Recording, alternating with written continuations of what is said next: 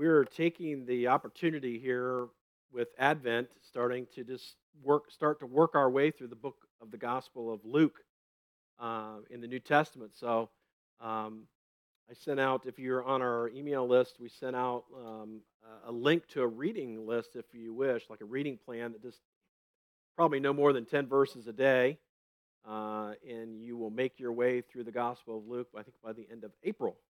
So, um, which reminds me, if you if you don't uh, receive email, email announcements from us and would like to, just send us an email uh, to info, info at darbycreek.org, and just ask to be added to.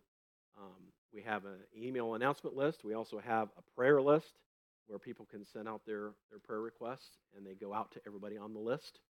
So either one of those you can request to be a part of. Um, but uh, um, and I also uh, a lot of times when we go through a book, I'll, I'll, mention some resources that might be you might find interesting. And uh, in that email, I mentioned this.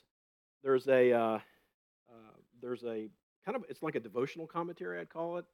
Um, that this guy years ago, this guy by the name of J.C. Ryle, and uh, he wrote these for his family, so he could have family devotions and um, very readable. Uh, you know, like I said, it just covers like a few verses in the Gospel of Luke every day, but then he just has some of his own thoughts. They're called expository thoughts on the Gospels. They have one of these on every one of the Gospels, but uh, there's a volume on uh, Luke. Now, this one says volume one.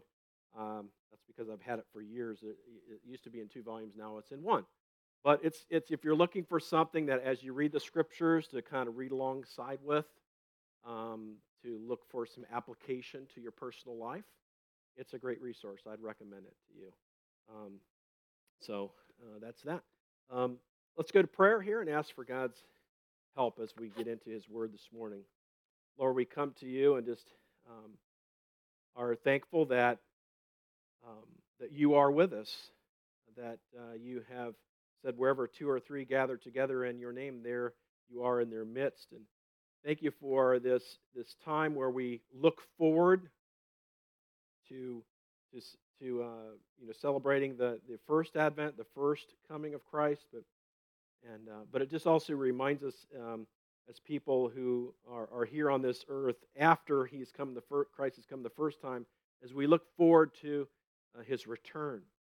Um, to, to his return. So, Lord, we're thankful to, to that. And so we, uh, but we do want to um, ask you, God, to help us this morning. Help us to, um, maybe there are some things that happened over Thanksgiving that were hard, that were challenging for us. Um, God, help us to, to lay those at your feet. You said to cast all your cares upon you because you care for us. And so, Lord, we want to do that uh, just in our minds now, just to, to things that might be bothering us. God, we just want to say, Lord, please um, help Help us to focus on your word this morning. And, we trust you with this thing that's going on in our lives right now, that you are the God of the universe. You can help us uh, through it, uh, whatever it is. And so we, we give it to you now. And Lord, we also just want to lift up those in our family, our church family, our friends um, that are really struggling right now with their health, that are battling diseases and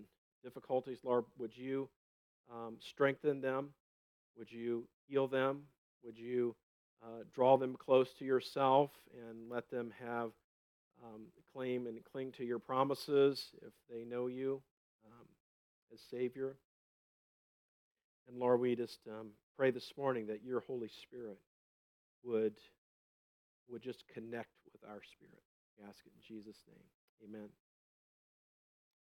So um, this morning, I'm just hoping I didn't bite off more than I can chew. I think we can do this. Um, the reason I'm doing these two uh, announcements, uh, these are like Gabriel's an, uh, announcements, is uh, uh, he's making two big announcements. That's what we're calling it.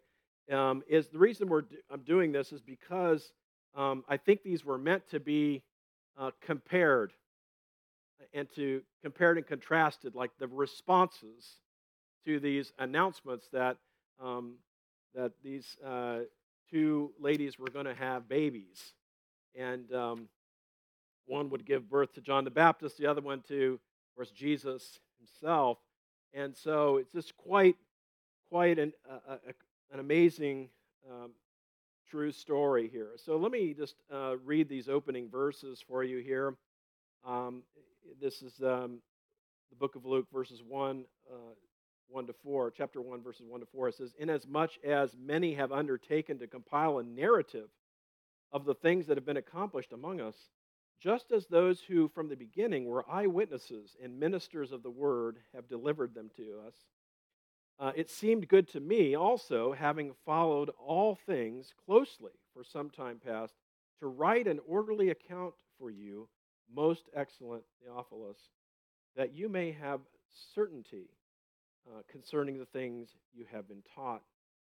And so um, it's important for us to kind of, from the get go, realize, you know, what is Luke's purpose? Why is he writing this stuff? What is he, um, why is he doing this? And he really lays it out. He's like, he wants to give a reliable account uh, of the word that was delivered to them um, from eyewitnesses and to people who had been ministering to them, leaders of their churches. And so he's like, I'm relaying to this. I've done the, uh, I've interviewed eyewitnesses to the things that you've been taught. And so he says he, he makes a, an orderly account of these things. And in verse 3 there, where it says that he has having he says having followed all things closely, that word closely there just means carefully and accurately. Um, now you may not know this, but Luke um, is referred to in Colossians, uh, which is a letter that Paul wrote to the church of Colossae, as the beloved physician. He's a doctor. Okay, so Luke is a doctor, and being such, is probably one who's very accustomed to paying attention to the details, right? And so he's collected uh, all these eyewitness accounts and taking the things that uh, have been passed on to him from the people who ministered the word of God to him as well. And uh, so he's, he's carefully done this. But in, in giving these reliable and ordered account, um, he says that he wants the accounting of these facts and the teachings um, that this person, Theophilus, would be certain about the things he's been taught. In other words, I, I want you to know that the things that I, I, I'm telling you and yet you've been taught they're true. You can be certain about these things. Okay, so, um, and I think this is good because from the outset we realize this gospel has been written so that you might know the teachings of Jesus are for certain, they're true. And I encourage you that if you have doubts, to hang in there with us. And, and as we go through this gospel, and that you might come to understand that they are certain, that they are true, that they are so. They're not just uh, a nice idea to keep us fairly moral, that it is the, this is the truth. And so, um, so we, you know, we believe in Jesus because we know that these things are written and are true. Our faith is factual, you know, um, and I think that's important for, for anyone to understand. Um, is that, and so so let's let's dive in here to Gabriel's uh, first announcement that he makes to Zechariah, and uh, so we'll be kind of breaking down some of the verses in verse five to twenty-five. So the way I'm doing this is basically, um, I'm I'm looking at a handful of verses, and then there's kind of a natural break, and we'll talk about it, and then we'll go on to the next, uh, rather than reading all 38 verses and then forgetting what we read, and then trying to refer in our brains back to it. Okay, at least my brain can't uh, remember that far back. So, all right, so let's take a look here, verses uh, 5 to 7. It says, In the days of Herod, king of Judea, there was a priest named Zechariah. Um, so this kind of places us uh, in you know a historical time here. The days of Herod. Herod was notoriously evil and wicked, oppressive. Um, you know, put some of your worst adjectives after it. That would pretty much explain Herod. And so, um, he was certainly uh, wasn't um, a fun time to be living, living there under the Roman rule. And so this is the time in which uh, these announcements are made. Um, and said he was king of Judea. There was a priest named Zechariah of the division of Abijah, and he had a wife from the daughters of Aaron, and her name was Elizabeth. So you have Zechariah as a priest, and his wife is from the priestly line, right? And so it's like a, match made in heaven there, right? Uh, these two priestly families um, married. All right, it says, and there and they were both righteous before God, walking blamelessly in all the commandments and statutes of the Lord. So we know about their character. They're godly people, right? Uh, but they had no child because Elizabeth was barren and both were advanced in years. So this is their, you know, as you can imagine, especially even then, uh, how having children was so like critical and and many uh, people at that time would have said, okay, if you're not, if you're barren, then it's probably because there's a curse on you, that you've done something wrong. Even though we know that's not correct, um, just culturally speaking, there was a lot of pressure there to have children, and they have not been able to have any. Um, and it says they were both advanced in years. So, you know, you would think that, you know, so the, the time I guess the idea is that the time has passed here for childbearing, most likely. And so they're making a statement about that. Now, so let's take a look in here. Um, uh, and I did want to mention, too, is that, you know, the fact that they say that, you know, Elizabeth and Zachary were godly people, and yet they had this great trial in their life, is just a good reminder, just a simple reminder that, hey, you know, you may be godly, but you uh, will also encounter great trials, right? And, and disappointments. That, that's going to happen, okay?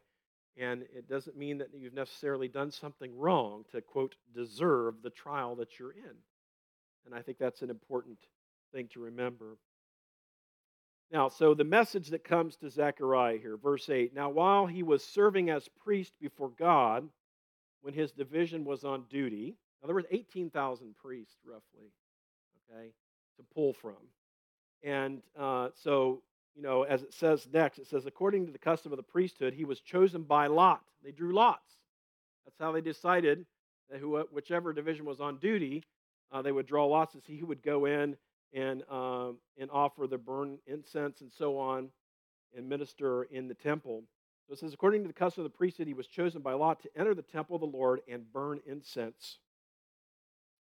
And it says, the whole multitude uh, of the people were praying outside at the hour of incense. And there were and there appeared to him an angel of the Lord standing on the right side of the altar of incense. And Zechariah was troubled when he saw him, and fear fell upon him.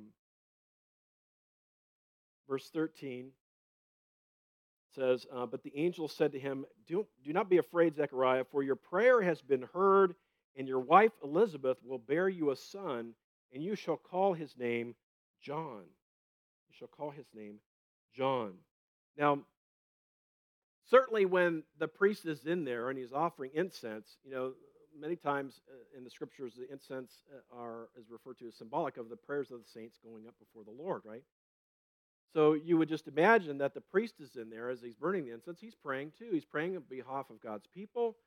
But um, many times, especially in the evening sacrifice, they would be praying for the salvation of Israel, for the Messiah to come, for their deliverer.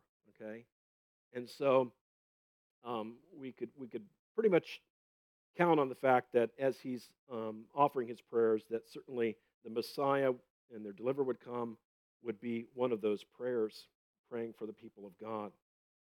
And so, um, isn't it interesting though that as as he's offering those prayers, the angel Gabriel shows up, and of course he's startled. Um, and uh, I mean, this is a big day. You think about this. Uh, you you you might not ever in your life actually serve inside the temple to do what he's doing because it's drawing of lots and 18,000 priests. I mean, you know, it's just this is a huge uh, opportunity for him and a, and a major day, a major day and experience for him as he's in there doing this and wanting to do everything right before the Lord, of course. And, and an angel shows up with a message to him that his prayer has been heard, okay? And then your, he says, Your wife Elizabeth will bear you a son, and you shall call his name John. And uh, there's lots of discussion about, like, well, what, what was he praying for? Was he in the moment praying for a son, or was this a prayer that's been answered from a time past? I mean, we don't really know. Um, but uh, and I don't think it really matters. The the, the the thing is is that God's answering the prayer, right? Right, and He's answering that prayer. But in the answer to that prayer is coming the answer to all the nations' prayer, right, for the deliverer. And so, um, because John would point towards G- the coming of Jesus, right? He would be the forerunner uh, of Jesus, pointing people to the way. And so, so here we have um, the angel would say that his prayer was answered, and Zechariah would soon have a son. And at the same time, answering the nation's prayer for a Messiah would also be working its way through the answer to this prayer. And I just think it's kind of amazing to think that we have a God who is intimately like involved in our lives uh, and and answering these prayers that we put up before him, but also the fact that within our lives he works redemption for other people, right? And that's what he was doing here. Like obviously, um, uh, this was something unique, but so many times, right? He works in our lives in ways that affect other people's lives, right? And some of the answers to the prayers that he he, he, do, he does uh, by his grace for us also have an impact on the people around us, right? And have an impact uh, sometimes redemptively that they might come to faith or see the faithfulness of God in our lives. And so um, here we have this announcement that, hey, you're going to have a baby. You guys, or actually, your wife is going to have a baby. But uh, Elizabeth's going to have a baby after all these many years. And so uh, so let's see what the angel tells us about John. He said that the baby's name is going to be John. Uh, somebody had to wrestle with baby names. Wouldn't it be nice if God just came and said, Here, here's the name, right? His name will be John, or her name will be Susie, or whatever. That'd be nice, wouldn't it? Um, it's, it's hard to decide on those names, but here uh, they got the name, right? If uh, the name's going to be John. Okay, well, let's learn about John the Baptist ministry. Now, um, I'm a little tongue in cheek here, but you know, it doesn't mean that John was a Baptist. Okay? Some people read that John the Baptist, they think John was a Baptist. That means he wasn't a Lutheran or wasn't whatever. No, it just he was the baptizer, right? He was he's as you read along in the in the book of Luke, you realize he's out in the wilderness and people he's turning people to God, they're repenting, turning to God, and they get baptized as a symbolic um, action that they've turned from their sin but he's known as the baptizer. And so here, let's learn about what he's going to do, what the angel says about what John's going to do and be. Um, and again, I just like, I, I know this is not the main thing of the, of the thing, but when you think about this, if you're a parent, you think about wouldn't it be cool if, like, God said, this is what your kid's going to do ahead of time. Uh, now, some of the things that are told of what's happening to John here will be like, whoa, I don't know about that one um, in terms of the implications of it. But here it says, And you will have joy and gladness, and them many will rejoice at his birth, uh, for he will be great before the Lord, and he must not drink wine or strong drink, and he will be filled with the Holy Spirit, even from his mother's womb. And he will turn many of the children of Israel uh, to the Lord their God. Then it says, And he will go before him in the spirit and power of Elijah to turn the hearts of the fathers to the children and the disobedient to the wisdom uh, of the just, to make ready uh, for the Lord a people prepared. And so there's a lot in here, but just mentioning a few things that it says he's going to be he's going to be great before the Lord. That just means, you know, he's going to live a life that's pleasing to God. You know, somebody that's called it's great before the Lord certainly is going to be living a life uh, obediently to God uh, says he'll be controlled by the Holy Spirit and not alcohol. I thought it's kind of interesting that it mentions those together because that's how it's expressed in Ephesians 5:18. It says, "Hey, don't get drunk with wine, but be filled with the Spirit."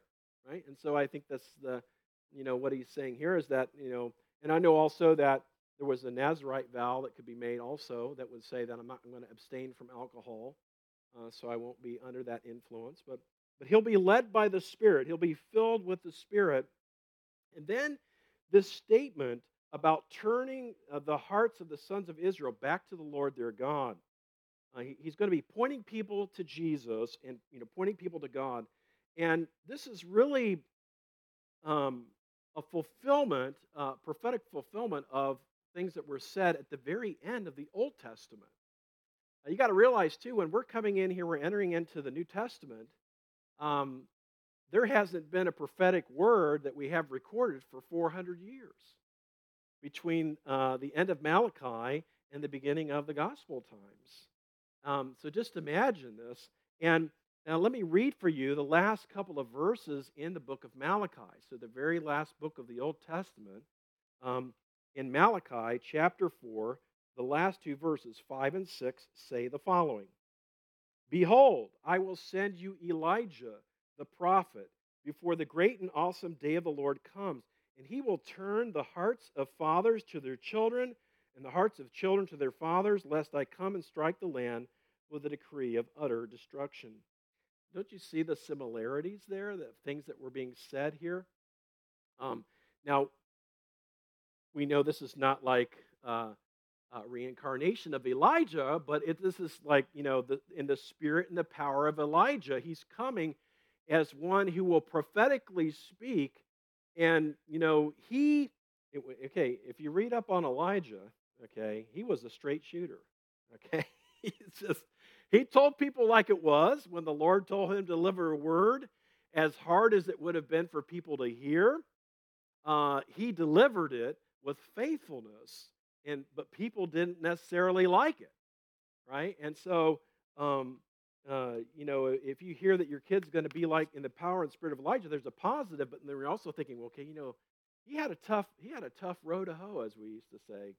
You know, it was difficult, um, but but he was faithful. He, he, he told the truth uh, about what God said uh, about how people were living. But uh, his ministry, right? He didn't as he didn't care about the opinions of others. But this this John, John the Baptist, he's going to be telling people to repent and to turn back to the Lord. That's what repent means, is to turn back, right? Turn their hearts back away from whatever their hearts are pursuing other than God, God, and to turn to the Lord, right?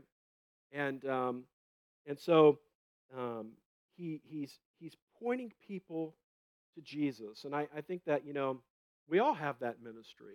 If you're a believer, um, if you're, I mean, I know John uniquely had the ministry uh, of being the forerunner of Jesus, but we have a ministry of pointing people to Jesus, right? If you're a follower of Christ, um, we have been commissioned by God to tell other people, uh, to, to let them know that that Christ has come, the, the Savior has come, and He's come to save us from our sins, and he, he, he has a purpose for your life, and all the all the things that come with that. And so, um, think about that as John was pointing people to the Lord, because he was not looking for fame, and you'll see that um, as as Jesus come, will come on the scene here in in the, in the future chapters, as we'll read. Um, he will just fade up into the background. Okay. And so uh, it was, he knew it wasn't about him. That was about pointing people to Jesus. So here we that's that's what's told by the angel to Zechariah. So this is all happening inside that temple as he's offering um, the incense before the Lord. Now let's take a look at his response here in the following verses. Zechariah's response. Verse 18 And Zechariah said to the angel, How shall I know this? For I am an old man and my wife is advanced in years. In other words, this just does not seem like something that's going to be happening because of the, just the physical uh, reality that he and his wife find themselves in. And the angel answered him, said, I am Gabriel. I stand in the presence of God, and I was sent to speak to you and to bring you this good news. Um, it's almost like, you know, um, I'm just delivering the message, and if you know this comes straight from the Lord God, uh, if that's not good enough for you, then you got a problem, and He will have a problem in a minute. Okay, right?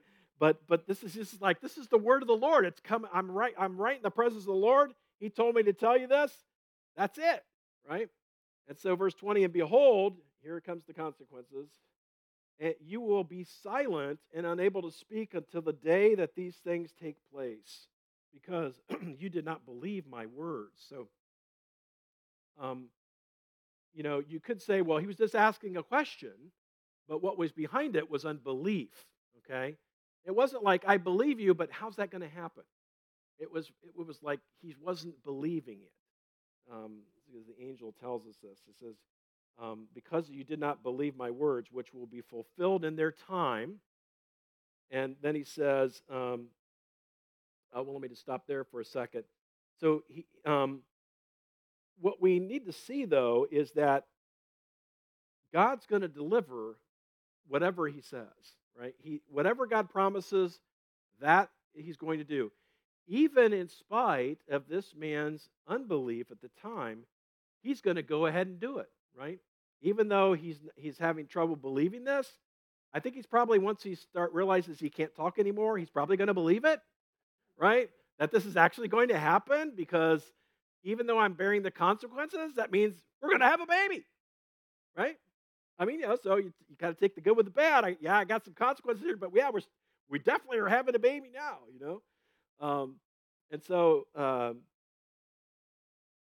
so yeah, I, I was just going to mention that Gabriel gives as, as Zechariah a rebuke that he'll be mute, but also grace that those things are still going to happen. Okay, so praise God for that. That He's always faithful to His promises, right? Um, and so, verse 21 uh, it says there, and the people were waiting for Zechariah, and they were wondering at his delay in the temple. And so, you know, we, we read earlier, they're gathered around outside as the incense going up. They're probably praying too. They're probably praying for him. They're probably praying for God's blessing.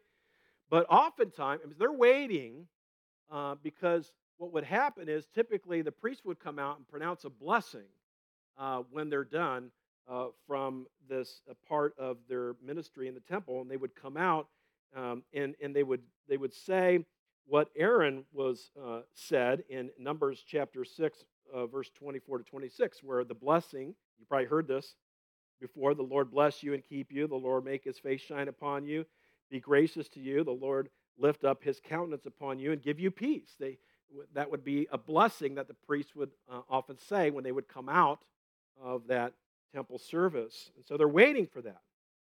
They're wondering what's the delay. And so uh, we're going to find out, right? He says, comes out there and says, when he came out, he was unable to speak to them, and they realized that he had seen a vision in the temple. Um, and he, I mean, we know it wasn't a vision. We know he actually encountered Gabriel, but they they're thinking that he must something he must have seen a vision, so therefore he can't even speak about it. Okay, um, and he kept making signs to them and remained unmute. So you know, you imagine this game of charades going on, right, to try to explain, uh, you know, what happened in there. Okay, and so uh, because he can't speak because of his, his unbelief, he didn't believe the message at first. And then it says, uh, and when his time of service was ended, he went to his home. And after these days, his wife Elizabeth conceived, and for five months she kept herself hidden, saying, Thus the Lord has done for me in the days when he looked on me to take away my reproach among the people. And again, that reproach just being the expectation that, you know, if all was going well and you were faithful and you were godly, that you would have children, right? And so, um, uh, so she's just happy that uh, that re- cultural reproach is going to be removed and that God is blessing her with a child. And so, um, I want to just pause here just for a second, just to think about um, impossible situations. Is how God loves to work in impossible situations, right? I mean, they knew the biology of their situation, that this seemed to be pretty impossible, that at that stage of the game they're going to have children, but God made a way. All right, He made it so that she could conceive, and um, and it's just you know uh, God cares about our seemingly impossible situations. And here we have, in this particular situation, a couple's pain of being childless, right? And, um, and that, that was part of God's purpose and part of his, his plan of redemption. But he heard their prayer. And I think you need to know that, hey, um, I mean, I don't know that if God will answer your prayer specifically, but you need to know that if you know Christ as Savior, you now uh, have access to the God uh, who can do the impossible. okay? God can do anything, right? Um, and, and, and we see this time and time again. I mean, how many times, eh, you know, do you see as you read your Bible people who were barren who were then had children, right? Um, you think of Hannah in the Old Testament, and, and there, are, there are others, you know. Um, but, but just, uh, but don't even just think about that particular situation, having a child, but just think about a difficulty that just seems impossible for you. And that um, if you know Christ as Savior, you know, you, you know a God now who can do anything. And so it's okay to ask Him to do the impossible, okay? Uh, and you, do, you throw those prayers up and you ask Him to work on your behalf, and you, you do trust Him uh, with whether it's the right time for that or whether that's a good thing for you at all, right? Um, because um, if you're a parent, you realize that uh, sometimes one thing that's some, one thing that's good for one child is not good for another, uh, and that's that's good parenting. That's not partiality. That's actually good parenting.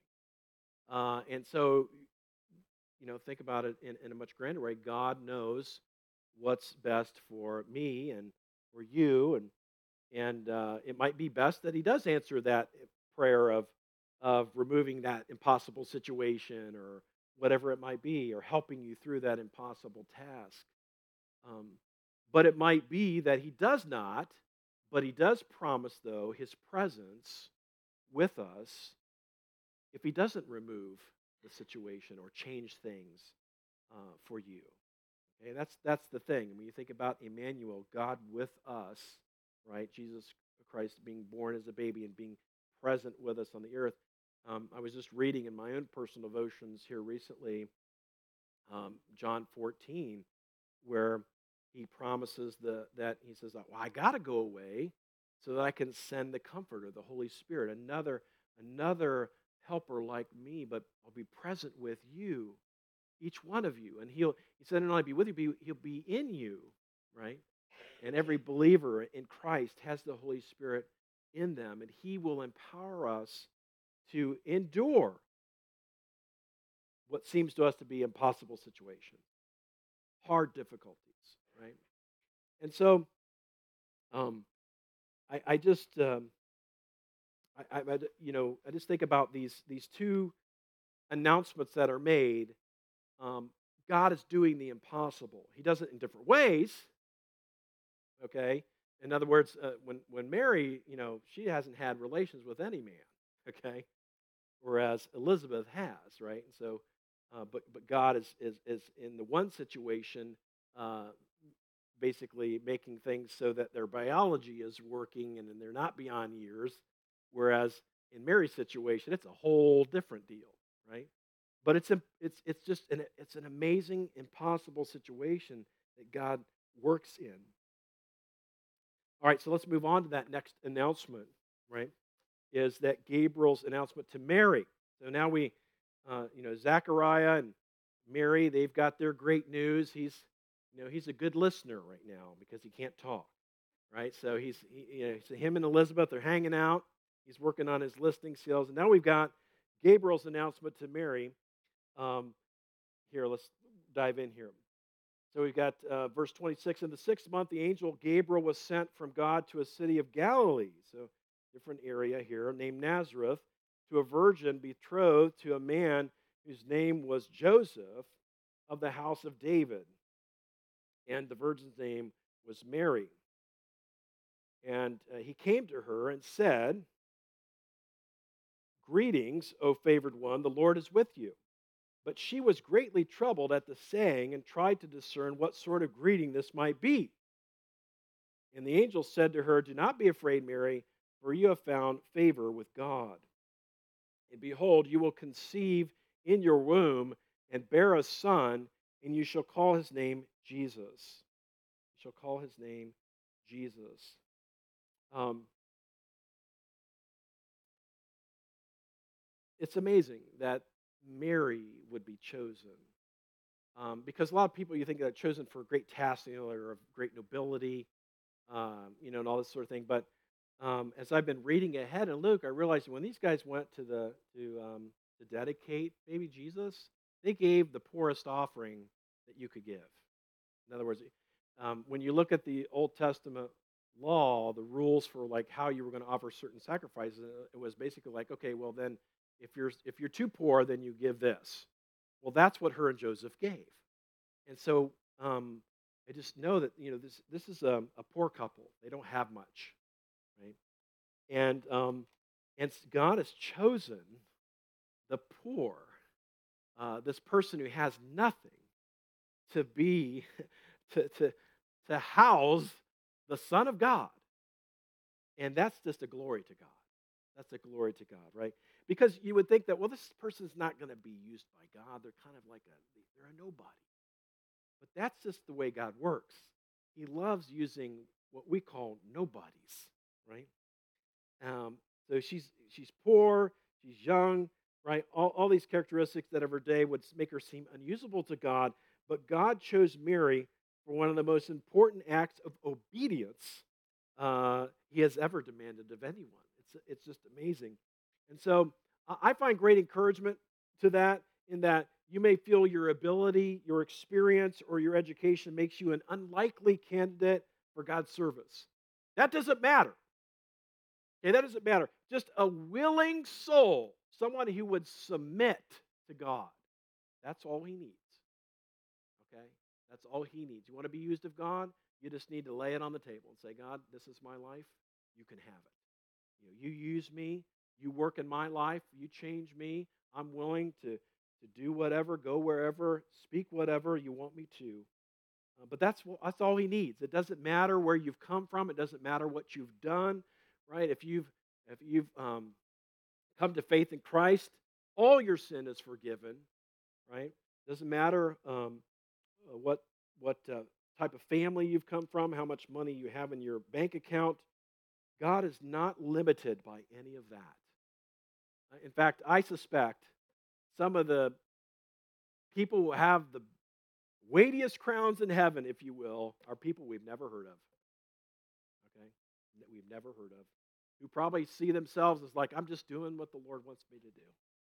You know? And and I think that's cool because, you know, that, we mentioned this the other day how God's kingdom is like an upside down kingdom. It works kind of the opposite the way this world does. This world values um, power and uh, status and all this stuff, and that's not what God's about, right? Um, and so he values humility and, and just, just surrender to him. That's, that's what he's looking for. Well, let's see what the uh, angel Gabriel has to say about Jesus' kingship here. He says, um, He will be great and will be called the Son of the Most High. And the Lord will give, uh, will give to him the throne of his father David. And uh, I guess that's the last part I want to say on, on that, the last verse, I should say. Um, no, one more. And he will, he will reign over the house of Jacob forever, and of his kingdom there will be no end. Okay, so um, when you look at the lineage, right, you see that Jesus is coming through this line of David. And if you recall, you may not recall, but back in 2 Samuel 7 16, it said that um, David, there would always be somebody on the throne of the line of David forever, right? And here we have Jesus being born because of Mary and Joseph's marriage. Um, now Jesus is being born into this lineage, and it says that he will, as it says there, will reign over the house of Jacob forever, and his kingdom will have no end. That is a fulfillment of uh, messianic promise, right? And so this is this is why it says that. And so, you know, Mary's getting this news that okay, you know, by the way, that baby in there, that's going to be the Savior. Right? It's going to be fulfillment of all that we've been praying for, right? Uh, the, the, the, every time the priest went in there was praying those prayers and praying for the Messiah to come. This is the fulfillment of all of that, right? So now Mary's response is quite different from Zechariah's. Again, I think that's why these these two stories are put right next to each other, um, and um, not just because it may be chronologically so, but just because we could see the the, the two different responses Zechariah is one of unbelief. Um, and here we have, and Mary said to the angel, How will this be since I am a virgin? Um, and so here the response from the angel is, and the angel answered her, The Holy Spirit will come upon you, and the power of the Most High will overshadow you. Therefore, the child to be born will be called Holy, the Son of God. And behold, your relative Elizabeth, in her old age, has also conceived a son, and this is the sixth month with her, who is called barren. And for nothing will be impossible with God. Verse 37, that's a wonderful verse. And Mary said, Behold, I am the servant of the Lord. Let it be to me according to your word. And the angel departed from her. And um, I mean, I said it earlier, but you know, she asked a question about how will this be, but obviously in her heart, she was still believing. She was like looking for some clarification. Like, you know, uh, I know I took biology and I know that I haven't been with a man and I got to have a man if I'm be with, you know, they were betrothed. So but the betrothal lasts a while before you're actually going to be together, right? And so, um, and so she just realizes that okay, this is going to be a Holy Spirit deal, right? This is going to involve a man, um, and so I mean, again, this is just the this has never been done before, right? So isn't that isn't that amazing though? Because I'm thinking about Elizabeth and Zechariah. Okay, they could point to the Old Testament. They could say Abraham and Sarah. Yeah, they that happened to them. You know that maybe that could happen to us. You know, but this thing is happening with Mary. There's like no historical record for this, right? This is totally never been done, or never been done. You know, and so, but she believes it. She just asks for clarification, and um, and uh, she's just a willing servant.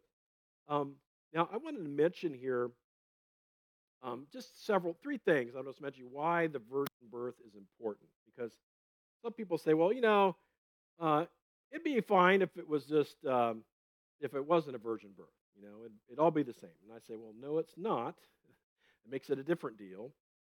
Um, uh, and so one is, uh, this might just seem master of the obvious, but if, if, if, if Mary, um, if Jesus was not born of a virgin, uh, the gospel writers uh, are lying.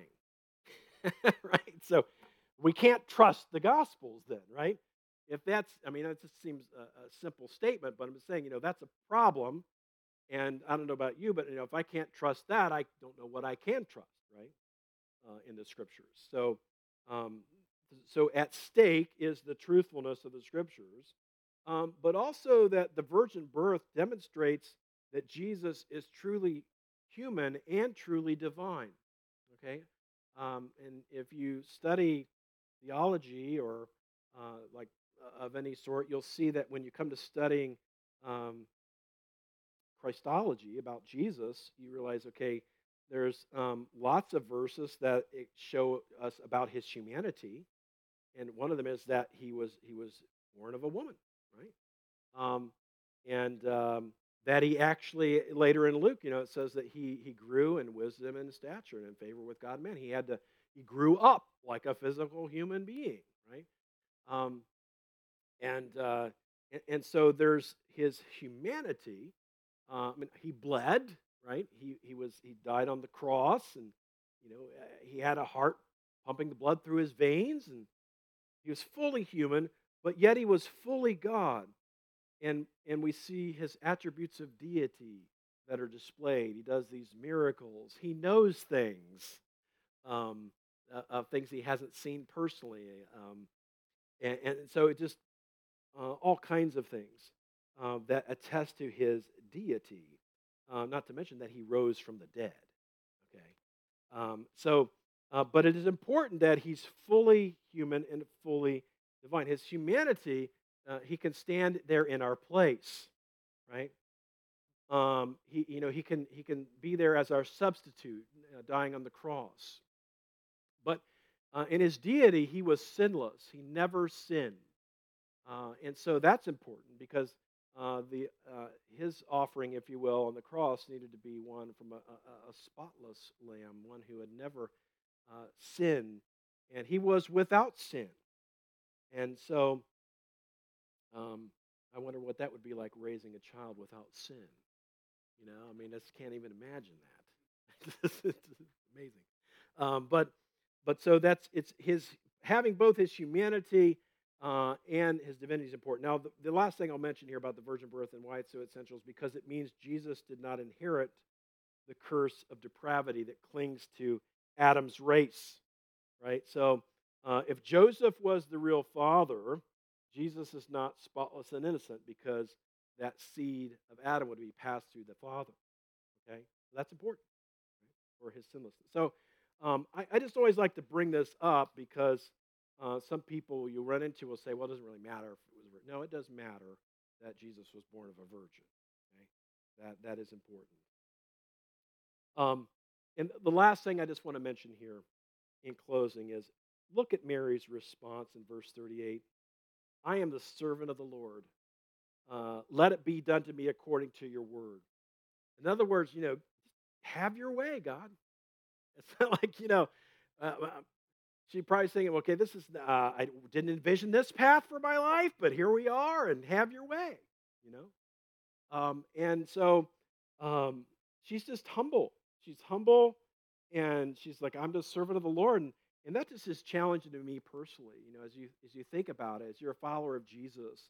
Is that our attitude? Is that, are we like, okay, God, uh, this thing that's happening was I didn't quite expect this, um, but uh, I, I, trust that you know what you're doing and have your way. You know, um, I, I, surrender to you, and so that's just uh, her heart is incredible, uh, and she has an incredible faith that God's going to somehow work this out. Because you know there's some practical things that go on when you're when you know you're not supposed to have had relations with this guy yet, and people see you walking around pregnant, and that could cause some uproar. I mean, you know. Uh, and so, but she's just trusting the Lord. And I just think that she's an incredible woman of faith. And we need to really emulate and trust that she, she's like, okay, God, whatever you say, I believe it. And whatever that means for my life, have your way. You know? All right, let's pray. Heavenly Father, we are just in awe of how you have worked out your salvation plan. And um, so thankful that we have an orderly account, an accurate account of what happened, that we have this Gospel of Luke, uh, the physician who has really, with great pains, gone to interview eyewitnesses and has put this down for us, and that we can, we can know with certainty that these things are true, that Jesus was born of a virgin, um, and that, and that you opened up Elizabeth's womb so that she could have a baby.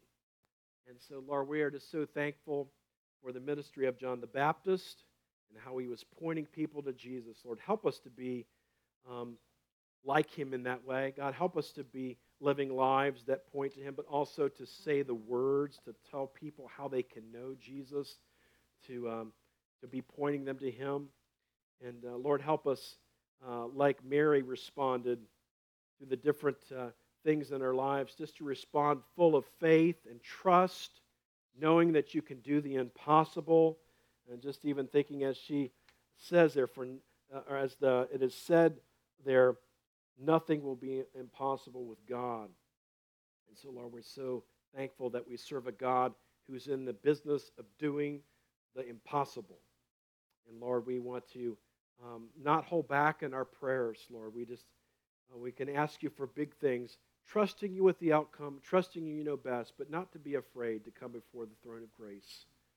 Um, and uh, just reminded here recently of just that James verse that says, You have not because you ask not. And so, Lord, let us not uh, have these uh, unanswered prayers because we never, we never asked. these things that you wanted to bless us with that we just didn't ask for. Maybe it's because we thought it would be too impossible. Lord, help our unbelief. Um, Lord, thank you for your grace that's demonstrated here.